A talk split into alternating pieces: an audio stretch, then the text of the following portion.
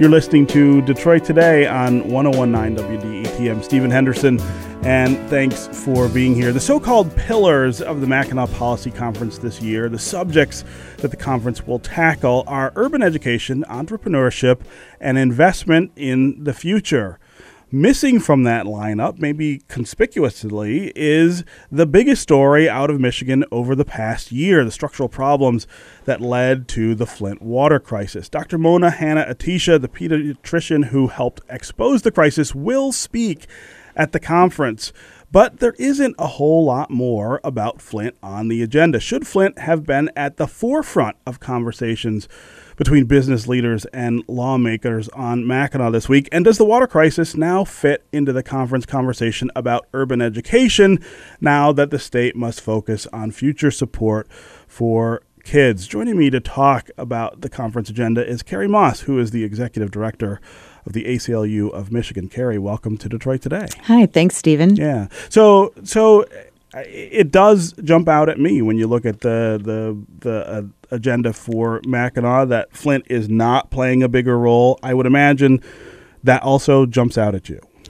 It kind of hit me over the head. I, I really was stunned. Um, Dr. Attisha is on the agenda for a five minute Mackinac moment. Yeah. And then that's it, right? Kind of dead silence. And there's so many policy questions that have to do with business policy, state policy that that are implicated by what happened in Flint and and utterly ignored. And I, I really was surprised um, because I, you know, I have attended many of these conferences and there has always seemed to be a good faith effort to think and talk about issues of equity, right, and and particular problems that our urban areas are facing, and maybe there's disagreement about the best way to address them, but to utterly ignore it. Uh, in in this situation, in, in a crisis, a man-made crisis that made the cover of Time magazine, that brought the president of the United States here, um, and that has devastated the health of, of children and adults and the financial future of the city to not be talked about yeah. is is really shocking. I mean, if you think about it, the conceit of this conference, really is the idea of bringing business and political leaders together to talk about policy, uh, to talk about the way in which uh, government and government action affects our lives. So it's really hard to imagine how with that framework, well, you didn't come to a stronger and, settlement and around me, the idea of this story. Let right? me even push that a little bit further. I mean, I think one of the themes I've heard year after year is accountability, and right, and it's a, a theme that's most often put out in the context of education and teacher accountability. I'm down with accountability. We all agree that there should be but accountability. Let's make it a little more universal, right? Well, right, right, and and I'm not saying that this is a conference where there should be finger pointing or blame, but I but I also also think that you know, to the degree that state policies, policies supported by the business community, contributed to this, right? Or are now going to contribute to the long term harms because of neglect and inattention, yeah. right? That should be called out and it should be discussed. Okay, so so right there, you say that business or uh, policies supported by the business community are part of what led us to uh, this disaster in Flint. Uh, be a little more explicit. What what are you talking about when you? Well, I think that there's there's a variety of policies that implicate this. So the first the first one is the emergency manager law, right? And and so even putting aside the question of democracy and how communities feel, right, when an emergency manager comes in. Sure. There, even the governor has said that this law needs to be reexamined.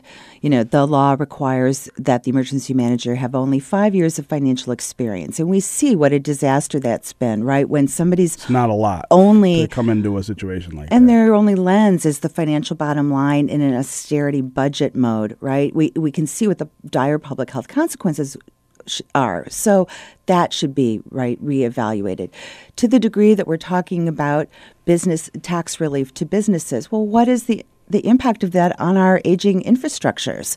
Isn't that something you want to make Michigan a place that will attract talent and modernize, and yet that question isn't on the table seems kind of important, especially yeah. when everybody driving to and from Maca does nothing but complain about the roads, which they're doing right now as they're riding in their cars up uh, mm-hmm. up to Mackinac City. Uh, and when you talk about that, I mean, there, we we have very specific examples in the recent past that, that draw these two things together. If you look at, for instance, uh, the support for cities from the state in, in terms of revenue sharing and, and other financial supports, look what's happened to them over the last 15, 20 years here in Michigan. And then in uh, 2011, one of the first things we do when, when Governor Rick Snyder is elected is uh, a massive tax shift that relieves corporations of 1.8 billion dollars in tax liability and shifts it on to to, to individuals. Uh,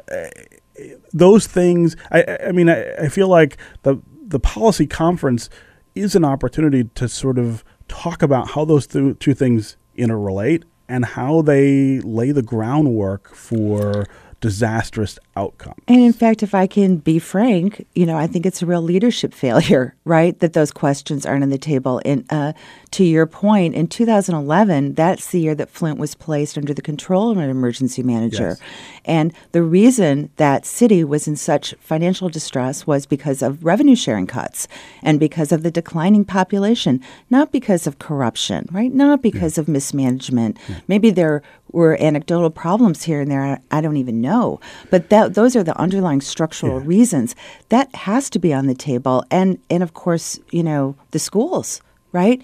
In the governor's 75 point plan, there's not one mention of K 12 education. Not one mention. Yeah. Yeah. Uh, this is Detroit Today on 1019 WDET. I'm Stephen Henderson. My guest is Kary Moss, Executive Director of the ACLU of Michigan. We are talking about the agenda up at the Mackinac uh, Conference Policy, Policy Conference uh, and the things that seem maybe like they're missing from uh, the agenda, things that could have been discussed, uh, particularly the Flint water crisis, uh, that, that business and political leaders the role that policy played or and continues to play in uh, this this crisis uh, could have been on the agenda or more strongly represented on the agenda. Uh, Kary, talk about going forward in Flint, uh, the way that policy implicates the decisions that need to be made, the money that's going to, to need to be spent. That also seems like an opportunity. Yeah, it's a good question, and you know, let me you know, c- confess I am not an urban um, revitalization expert. Um, I, I read literature about it. Um, I, I've got a general sense about what discussions are underway in cities that are struggling and trying to regenerate. This conference has tried year after year to, t- to talk about modernizing, and yet here here was a, a, another lost opportunity what opportunities does Flint present? If, one of the conference pillars is entrepreneurship, right? How do we modernize a city like this? Is there a way to turn a crisis into an opportunity? Looking forward, uh, I wrote an op ed for the Free Press about this a, a couple months ago yeah. that, uh, you know, maybe there's a chance to start fresh and, and, and for some bold, innovative, right, state driven, governor driven initiatives supported by the business community that, that really say seriously, okay, we've been watching the city suffer from the loss of General Motors for the last 30 years. We are here for you. Yeah. We are going to combine our resources and do something significant. I mean, I, I, I feel like I'm still waiting for that moment when somebody stands up and says, "Okay, if if Flint was not at rock bottom before, and and and I would have argued certainly that before the water crisis, it was still at rock bottom. And uh, several columns I wrote earlier this year, I laid out just how dramatic the decline has been uh, in in Flint at the hands of policy decisions at the state and national level, not for the last five years or the last ten years, but for the last forty or fifty years. Uh, but certainly now seems uh, not just the opportune time, but the imperative time for someone to stand up and say, here is a vision for how a city that has lost as much as Flint has, uh, has lost as much business as it has, has lost as much population as it has, whose infrastructure has crumbled uh, as badly as it has. Here's the vision for what's next. I mean, there, there, there doesn't seem to be that kind of motivation at the state level or, or, or anywhere else. I mean, and, and I would put I mean I would put the the responsibility for that in the governor's lap first. But I don't think he's the only person who can come up with the idea or rally the support to have it happen. But you're not seeing anybody do it right now. No, I mean I think what you're really saying is there's a real absence of leadership, and uh, with with a few exceptions. I mean I think Ken Sikkema, um, who sat on the task force um, that was appointed by the governor yeah. to evaluate the Flint water crisis, really has stood up for the city and really sure. said that right years of kind of environmental neglect and you know uh, environmental injustice is a big issue. Um, and you know you look at a lot of the I think, messaging challenges the governor's had and, and, mistakes that have been made over the last few months, uh, you know, really point again and again to missed opportunities. And, and I think this is, again, a missed opportunity. He um, and other business leaders uh, really could step up. And let me say, this is not a partisan issue. I have spoken to many, many prominent Republicans and Democrats who are appalled by yeah. what's happened. They don't want to see this ever happen again in this state. Um, and yet, what it will require, I think, is a yeah. few people to really kind of step forward and say, "This, this is our.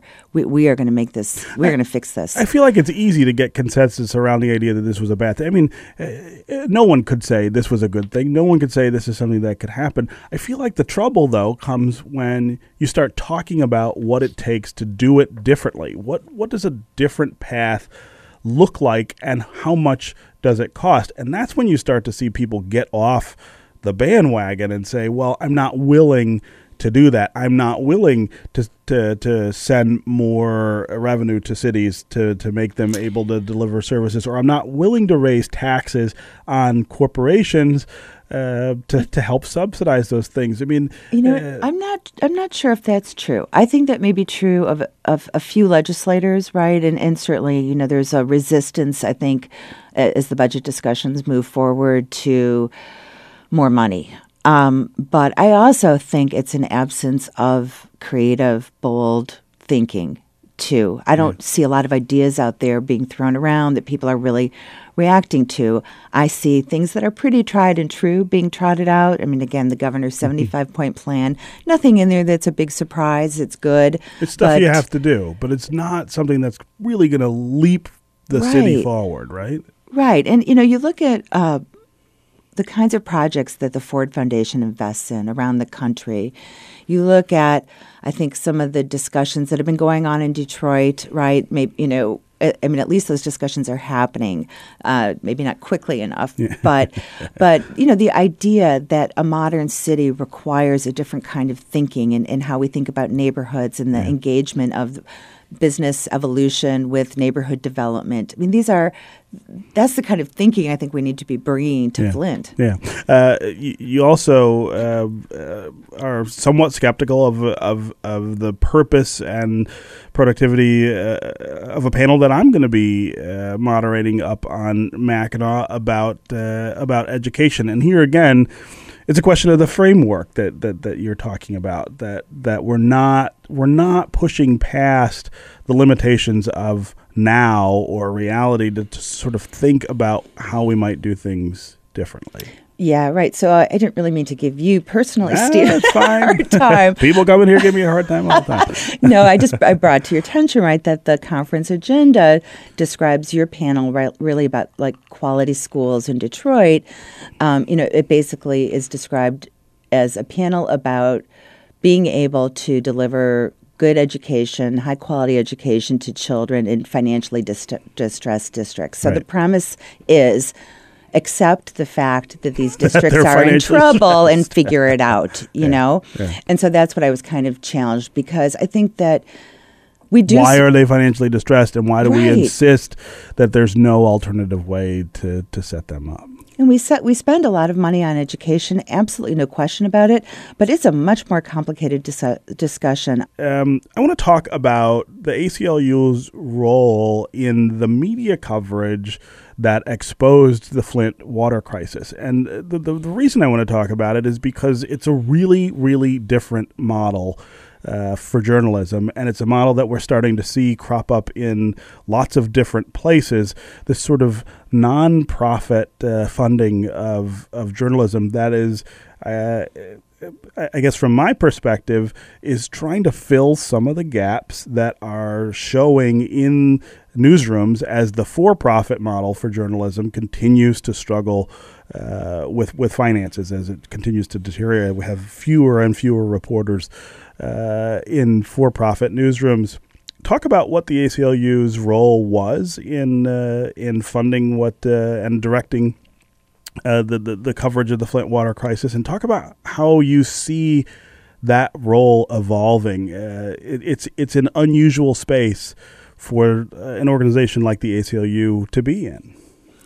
Uh, yeah, no, thanks for the question. So, uh, after Michigan voters passed that uh, referendum that was repealing the emergency manager law, and then the state legislature repassed it, right, with a, an appropriation to make it referendum proof. I wanted to know what is what's the impact on poor cities. Right. At the time, over 50% of African Americans were living in cities in Michigan under emergency manager control, and I was able to raise the funding to hire an investigative reporter because I wanted our answers to be sound, right? I wanted to know concretely what was the impact. And so I hired Curt Guyette. And for about a year, he spent working um, on different Detroit bankruptcy related issues and looking at the Education Achievement Authority. And then last January 2015, we were getting calls in the office from people complaining about hair loss and skin rashes and astronomically high water bills. So Curt started to go up to Flint um, and there uh, went to a, a, town hall that the emergency manager had convened, in which he announced that since the switch to the Flint River, that for the last nine months they had been aware that a new carcinogen was in the water, and people were really angry when they heard that and they said why, why didn't you tell us before? You've known for nine months. And the emergency manager said well i'm telling you now. Um, and so curt was kind of so incensed that he did a video about what was going on in the city. Yeah. and, and basically um, to make a long story short he worked with residents and marc edwards and they did independent testing that found very high levels of lead. And then Curt also subjected to scrutiny the state's own tests, which had said were saying the water was safe. And he figured out that they'd pretty much been rigged, that they'd dropped certain samples and that they had gone to streets that had been fixed, yeah. right, to take samples.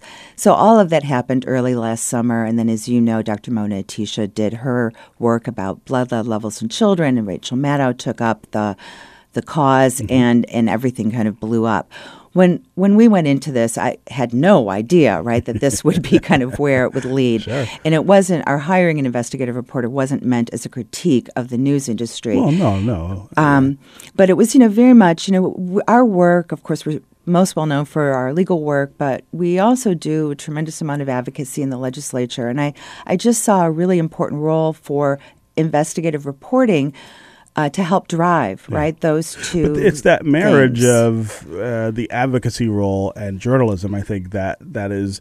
Uh, different from uh, the, the for profit model. And again, uh, sort of exploring a new space uh, for for both advocacy and for journalism. And, and I think I think as a journalist, uh, it's a really important development, uh, and, and it's worth discussing sort of what the implications of that are and what the dynamics of that look like. I mean, this was super important work that gets done outside uh, the, the, the sort of auspices of traditional for profit uh, uh, journalism, and it had this really important uh, uh, effect on the conversation, on policy, and all of those things that that, that we spend our time uh, at the newspaper uh, also trying to affect. I think it's a it's a really interesting new wrinkle to the way that stories get told. And in fact, Curt was given the Journalist of the Year award from the Michigan Press Association, and I imagine there must have been some interesting conversations there about sure. is he really a journalist if he's working for the ACLU?